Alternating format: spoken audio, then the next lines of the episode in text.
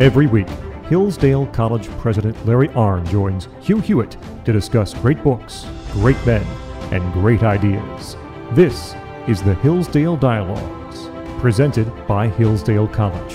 To find more episodes, search for Hillsdale Dialogues at SoundCloud, Apple Podcasts, TuneIn, iHeart, and Ricochet.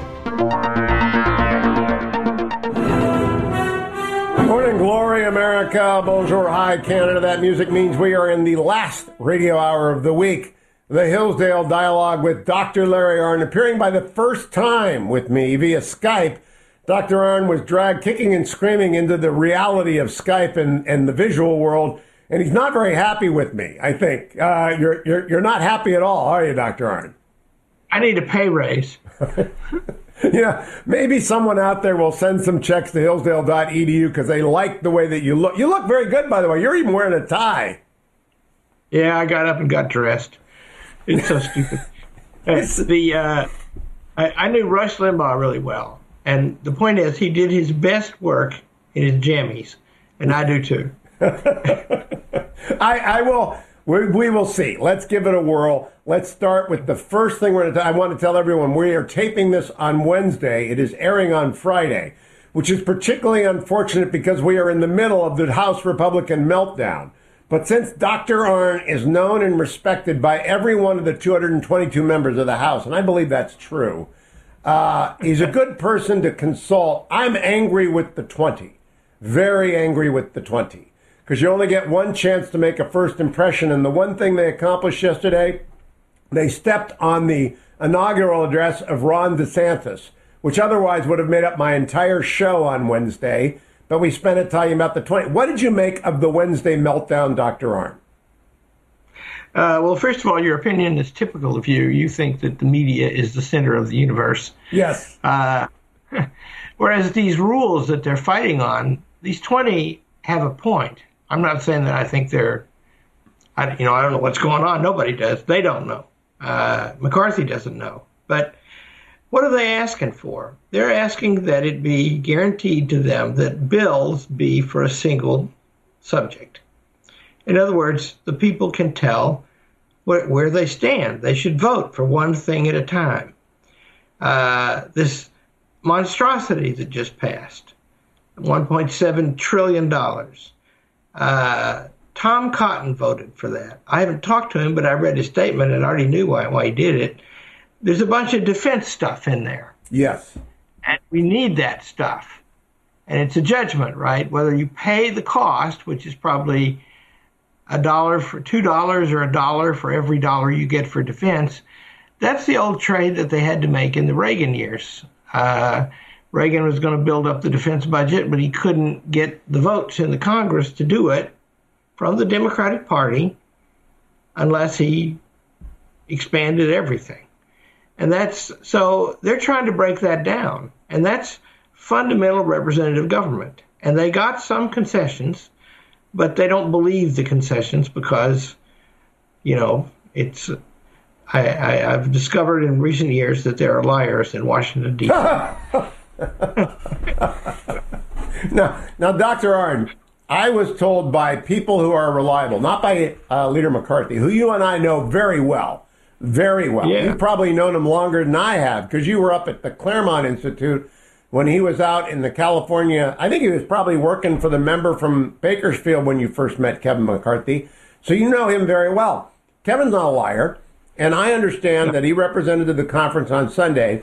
You're going to have 72 hours with every bill, not three days, 72 hours. Single subject rule, motion to vacate for five, and a couple other things. In other words, he gave them everything that they wanted, so much so that my kind of Republican, Midwestern Republicans like David Joyce, were mad. Uh, but they agreed just to get to 218. But then the goalposts move. If that's true, what do you think about that? Well, if that's true, that's bad. They shouldn't have done that. And and the key things they wrote McCarthy a letter that you can one can read, and his answer to it that one can read, and both of those documents are reasonable. Uh, they're asking for some things that would be very good for the American people and the, the resurrection of the Constitution to get back. because uh, here's what we've lost, right? The government is opaque now. Uh, just just imagine a world, which world we lived in until about 1960, where the big question before the House was abortion or defense spending. You know, you, you got to remember that what the federal government is actually properly about is 60% national defense. And so they're going to have a bill. And what are they going to do? Are they going to have the atomic bomb? Are they going to have ballistic missile defense or not? And you can know if you're a congressperson voted for or against that. And then that's, and see that uh, representative government doesn't just mean that there's an election every two years. It's also that you can effectively watch what they do and then talk about it a lot. I mean, gosh, we're suppressing speech in America today. So they're trying, you know, and, and another thing is most of the laws are not made in the Congress anymore. And those guys, every, every decent congressman is ambitious to do something about that. We should have the bureaucracy under control. Uh, the FBI is corresponding with Twitter about what ought to get published. Yeah, that's, that's very bad. bad. That's that's bad, and that means we have a government out of control. And this is an argument about how to get it under control. And you can say uh, you can say uh, we need to what we need to have regular order and just get on with it, right? But what does get on with it mean? Five tri- is it four or five trillion dollars in the last three years added to the national debt? Well, let me ask you. Uh, I don't know Jim Jordan well, but I know him well enough. I've been on a stage with him four or five times, and, and I want him to have the gavel of the Judiciary Committee and I want him, if necessary, to subpoena the 80 different FBI agents who were involved in the Twitter files, one by one. That will take a lot of time. It will take a lot of effort. And time is a wasting. And you run an organization that is bigger than the House of Representatives. How many people work for Hillsdale? Mm, close to 800. All right, so 800 people as opposed to 222.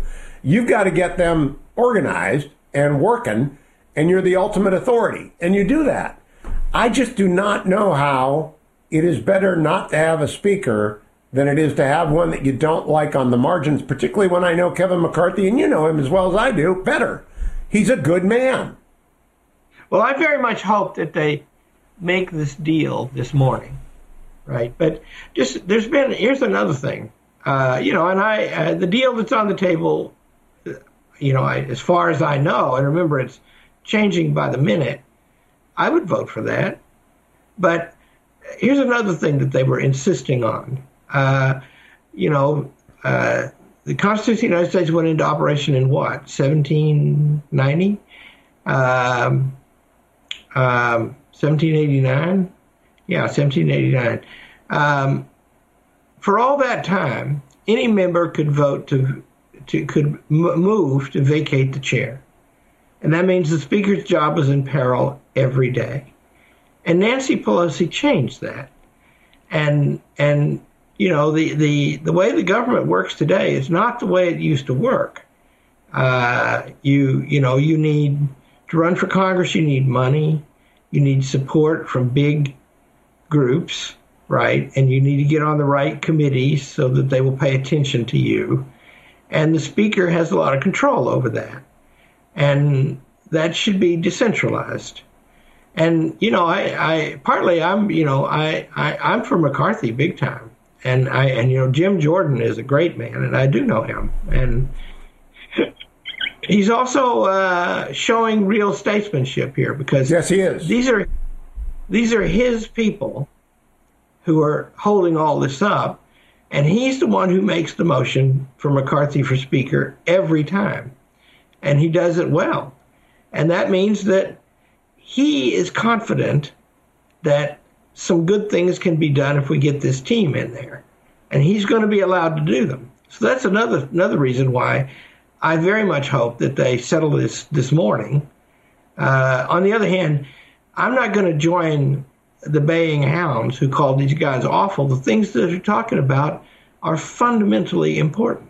When we come back from break, I'm going to bay a little bit because I'm one of the baying hounds.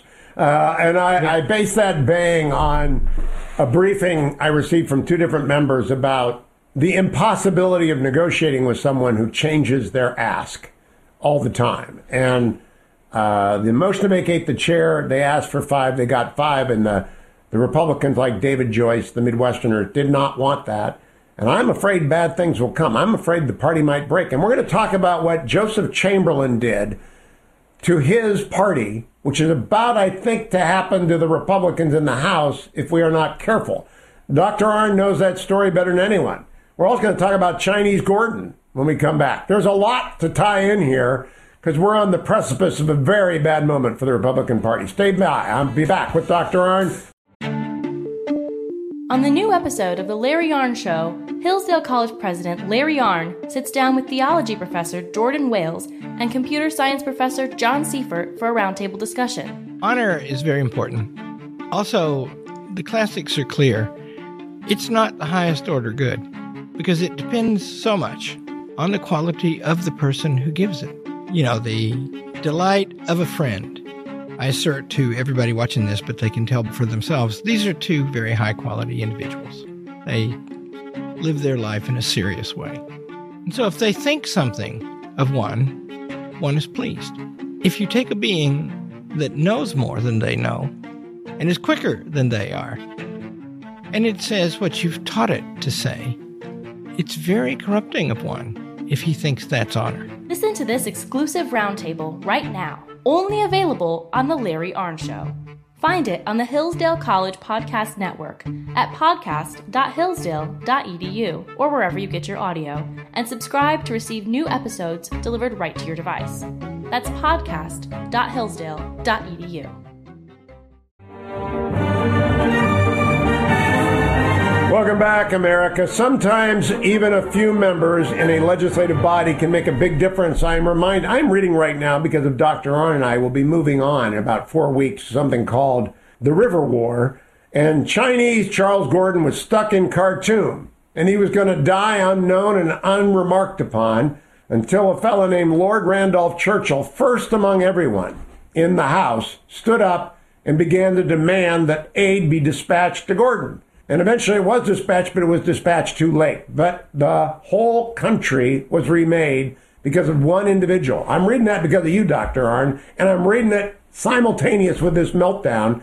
I don't think these guys are Sir Randolph Churchill. I don't think that. I think they are more like Gladstone at this point, ignoring the obvious need of the country. The only one of them that I know personally is Chip Roy. Oh, very good man. And he's yeah, he's a very good man, right? And so it's like a lot of people are livid with Tom Cotton for the vote he cast in the Senate. I am not, and I haven't even talked to him about it. I know why he did it. He's presented with a bunch of bad choices, and and these guys are trying to use what authority they have, and it, all comes, by the way, from the fact that there's a tiny minority, right? And so a tiny group of majority, tiny majority, a tiny group of people can hold the whole show up. Well, I hope they come to a resolution and around the points that seem to have been agreed so far. That's enough, I think, to go forward. And and I I, I like it that some of them are willing to kick because goodness gracious, are we getting close to Niagara Falls here and about to go over? Well, that, we're, we're a little bit like Gordon in Khartoum right now. We are getting very close to being outmatched by the Chinese. We are on the verge of $30 trillion in debt and a stagflation that's going to make the 1970s, when you and I were young men, look like a piker's dream.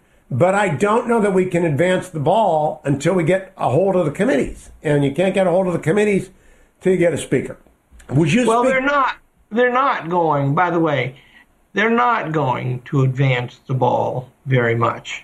What they're going to do is obstruct and point out. Things. Yes, and that's all they can do. And and you know, we need to have a good election in America. We need a big change. And there's some people on the scene who might be running for president who will probably be very good at that. But you need you need the government to be united. And right now we've just got one bit out of three popularly elected bits. The Republicans just have one bit. And they're just going to have to use that to prevent the worst things happening and make a case. That, by the way, is rather what happened in the last two years of the Carter administration. They there were a lot of hearings and there were a lot there were some good bills passed actually because people could see we were getting in trouble about the Soviet Union. And people and and so they you know they're they're uh, the the Joint Economic Committee under Jack Kemp yep. Uh, proposed the tax cuts that were passed early in the Reagan years. It's things like that that they can hope to do. And they and and they need, but they need to do them right, and they need clarity. Another thing is, it's so hard to figure out what all this means right now. There's no like you're talking about uh, Joseph Chamberlain. Well, he split the liberals uh, in, in, in partnership with the conservative Lord Randolph Churchill, Churchill's daddy, over a clear bill, Irish Home Rule. That's what that bill was about. We're going to let the Irish govern themselves. And we have already repealed all the disabilities against Catholics, uh, which I very much favor, except in the case of you. and and uh, and so the point was there was a big public fight and it was about something that everybody could understand. And it's a curious thing about that thing because Lord Randolph Churchill and Joseph Chamberlain destroyed the Liberal Party, and Joseph Chamberlain moved over to the Conservatives and brought a lot of the things that he was for as a liberal with him. But what in what, how much later? Thirty years later, Winston Churchill, the son, is the man who negotiated the Irish Home Rule Treaty. And when we come back, we're gonna. This all plays together. It's almost providential because next two weeks we're gonna finish up the history of the English-speaking people. We're gonna be talking about Chamberlain and Gladstone. And it does when parties split. It's because fundamental things are afoot, which Dr. Arnn often says on this show is the period of time in which we are in. I just expected the Democrats to split, not the Republicans. We'll talk about it after the break. Stay tuned.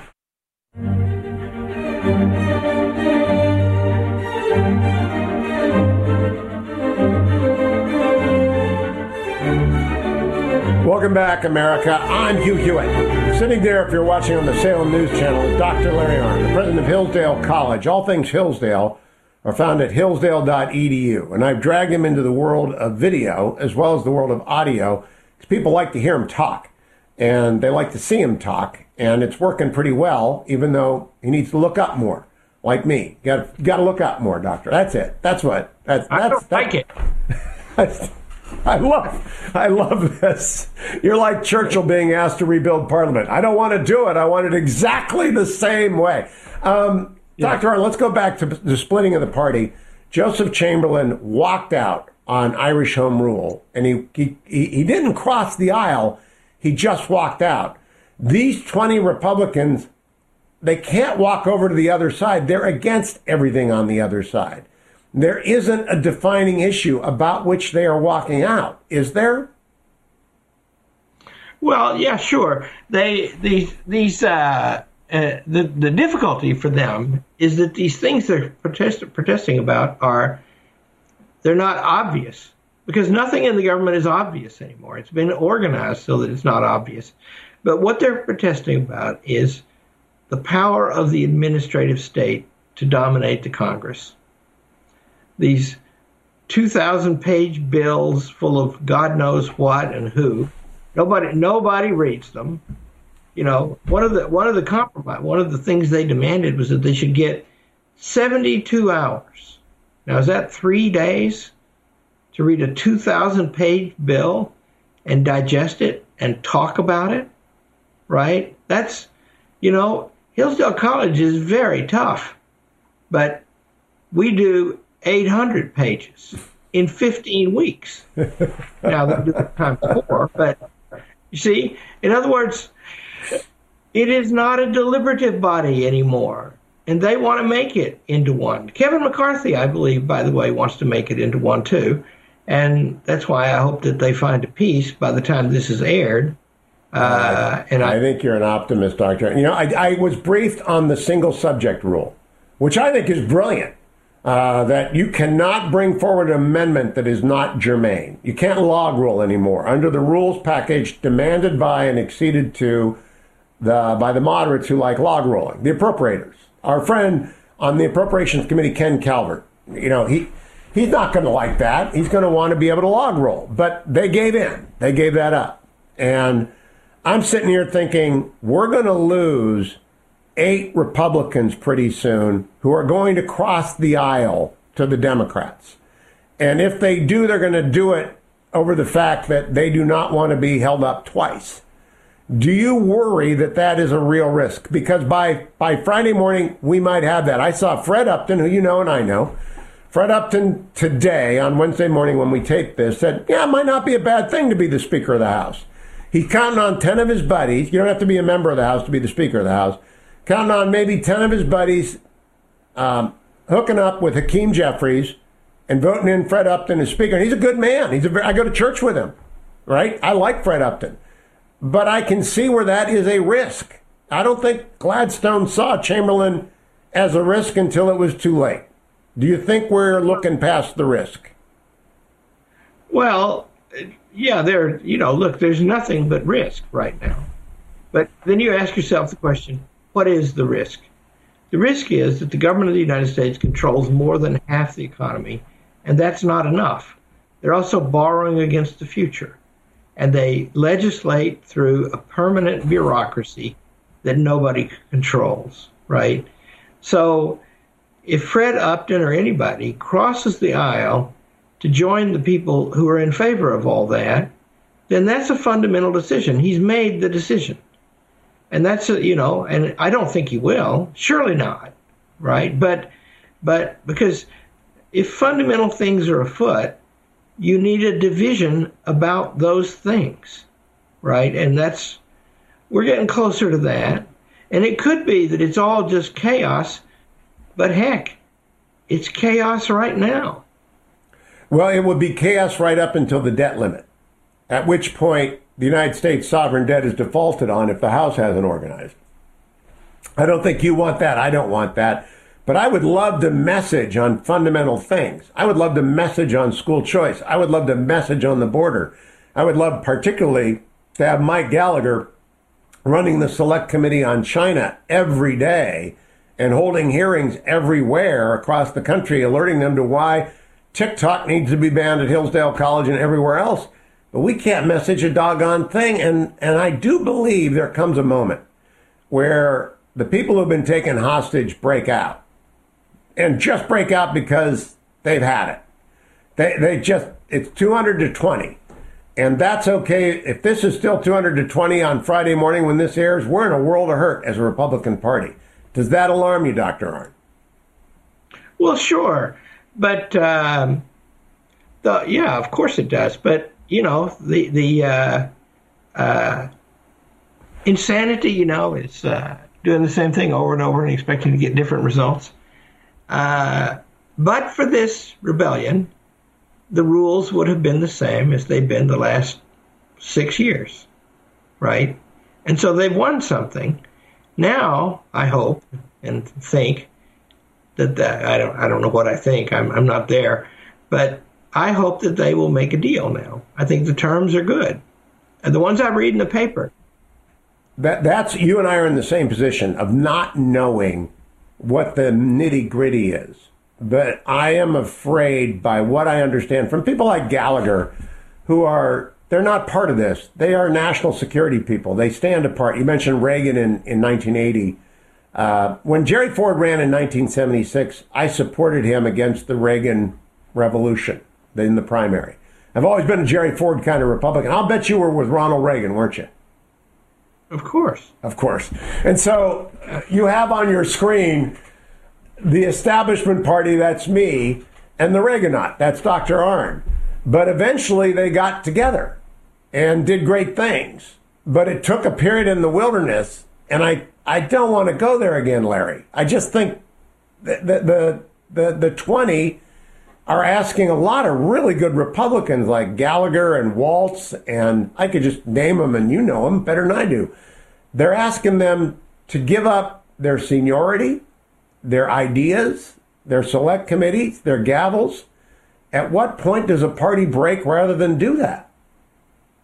Well, uh, Mike Gallagher is a very smart man, and I'm confident that he does not think that foreign policy is prior to domestic policy. Uh, foreign policy is for the sake of domestic policy. Now, it can be more urgent, which is why I don't criticize Tom Cotton for voting for that monstrosity, right? But, but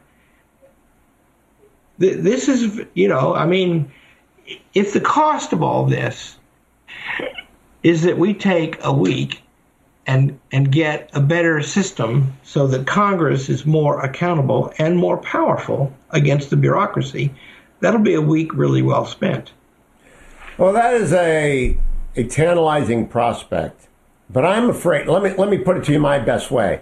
I think we're in 1941, and I think that admirals are testifying to Congress that the Japanese are building a very big fleet, and they're not going to let it. January of 41 new Congress arrives, and they're hearing testimony from my wife's grandfather, and FDR, it's actually 1940. FDR fires him because he went up to the Hill and he was admiral at that time, and he testified the Japanese are going to go to war with us. And FDR didn't like that, so he fired him. I think we're at that point with the Chinese, and we've got to get focused, Dr. We are, we're on the cusp of a terrible time in the world, uh, one of eclipse. And we've got some of those 20 are not in it for Chip Roy's reason. Chip Roy's a good man, and I've, I've heard him speak, and I've been in a room with him at dinner, and I've never interviewed him on the air, but he's got high ideals. A lot of these 20 do not. Well, I don't know them. I mean, I don't, you know, first of all, remember you're making statements about the uh, internal operations of other people's minds. And what you really only know is what they say. Right. The reason I the reason I know what's going on in your mind is that I've known you for 400 years. Yes. And you were wrong right at the beginning. No, it uh, and so that's a hard thing to say, right? Uh, the the uh, so, some of this stuff is impractical, and if they can't make this deal, uh, but see, I, I it's more than I know to know that that they have change the goalpost. If they have, that's not good. Uh, but you know, because uh, just just think what it's like. This is herding cats. That's what this is like. And you know, everybody's texting and everybody's calling, and the staffs are running all over the place, and rumor reigns. You know, and then every day they get together for a meeting, but they work 20 hours that day when they're not all together. So it's a mess, right? And so one thing that you want, and you're right to want, is there need to be some way to bring order out of all of this. And that's actually McCarthy's job. You know, on Wednesday, I had Juan Ciscomani on. And remember that name if you haven't met Juan yet. He was representing Tucson, the Arizona 6th District. He was born in Mexico, came into the country, and became a naturalized American. He has six children. And he was brought to my attention by Governor Ducey. And I, I just felt, and by Kevin McCarthy, who got him elected. And Juan is in Washington with his six children and his wife Laura in the gallery. He's not getting paid and he doesn't have health insurance because they can't get sworn in until there is a speaker. And I thought that in one, and he's very pro Kevin McCarthy, but he also likes Eli Crane, who's a Navy SEAL, who also is a freshman that Kevin McCarthy got elected, who's with the 20. And this is a dilemma. And you and I on this screen kind of represent the dilemma. I want people to get on with the job, and you're saying, whoa there, Hewitt, there might be something more important than the job ahead of us. A- am I right in summarizing it that way? It, we have to restore the proper operation of the American Constitution in order to be effective at the job over time. And what's wrong with it? What's wrong with it is the great majority of the laws are not made in the Congress anymore. And the poor congressmen, when they vote, it's a very elaborate system of presenting them impossible choices. You see, because we stick all this stuff together. And it means that if you want to save the, save the life of a child, you have to shoot your grandmother. That's that's how it works. Stand by. We're going to come right back to this subject. Don't go anywhere.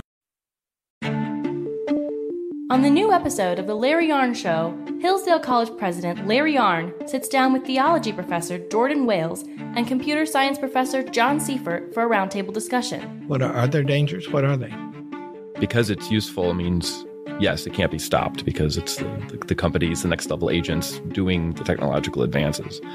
But it doesn't necessarily mean it's good. 100 years ago, we switched, switched over from artisan craftsmen making our things to assembly lines.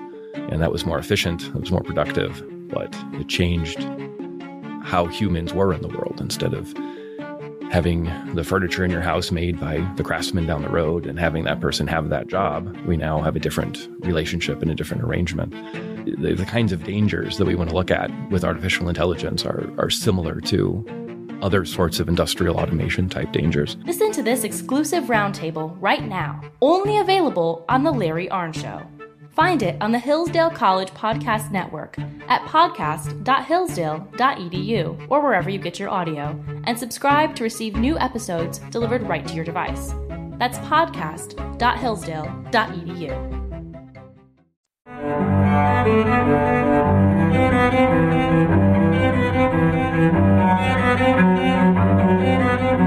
Welcome back, America. I'm Hugh Hewitt. This is the Hillsdale Dialogue. That on your screen, if you're watching on the Salem News Channel, is the first live picture of Dr. Larry Arnn. It's like Neil Armstrong setting out on the moon. One small step for a man, one large leap for Hillsdale College. All things Hillsdale are found at hillsdale.edu, including this gentleman on the right side of your screen, Dr. Larry Arnn, who is the president of that institution. And by Friday, I hope this is all irrelevant, but I fear that it isn't. Assume for a moment, Dr. Arnn, that we are in deadlock on Friday. What ought to happen over the weekend other than calling you up and asking you to mediate? What ought to because Donald Trump announced on Wednesday morning everyone should get behind Kevin, and if they haven't, then everybody's heart, hands have been played and the game's over and we're stuck. What happens then? Well, the game can't be over, right? Because those, the, you know, those people those 218 or 22 or something, they've been elected. And they're not going to change overnight. And they're not going to, I mean, I don't think a bunch of them are going to go join the other party. That'd be crazy. But some of them may, I don't know. Uh, but in other words, these questions will all remain after this is settled. What I hope for is it the deal that one reads about in the paper, the one that Kevin McCarthy agreed to, I think it was on Sunday last. Yes. I hope I hope they make that deal. And I hope everybody votes for it. And I hope then that they proceed in a better way to uh, what? To the House needs to be less manageable, by the way. I mean, look at the House of Representatives. It's very funny. The uh, in the eyes of the founders, the Senate was supposed to be the courageous body. The Senate is more the cowardly body now. And the reason is uh, the way the country has evolved and also been ill governed and bad laws is that a higher percentage of the Senate has contested seats than the House.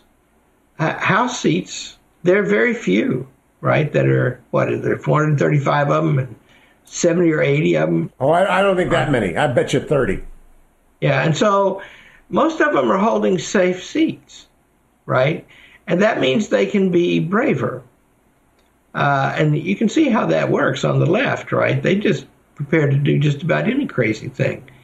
And on the right, not as much, but some of that. And uh, and so somehow you need all of this, this mess that we're in, which just gets worse all the time, by the way. It does. Let, let me give you an example. On Monday of this week, the Environmental Protection Agency announced that they are repealing the Trump rules about the waters of the United States. And they're going to restore the Obama era rules on the waters of the United States, which are tyrannical, Fifth Amendment breaking, property seizing attempts by a federal administrative state to seize people's property. And if the House was organized, I'd have the EPA administrator up there tomorrow in front of the House Public Works and Environmental Protection Agency and the appropriator, and I would shut them down because they're stealing people's property. But we can't. Oh, that's get... a That's a good thing they're fighting for. They want to get back the old practice that uh, they can delete the salary of yes. a particular official in the executive branch. And they are unable to do that right now since Nancy Pelosi made some changes. Well, that's a good idea, but that's right. In other words, they, they're trying to get, you know, the whole, and I, I'm not saying that it's confined to these four or five people, most of them I don't know. I'm just saying that the issues that they're debating are very important.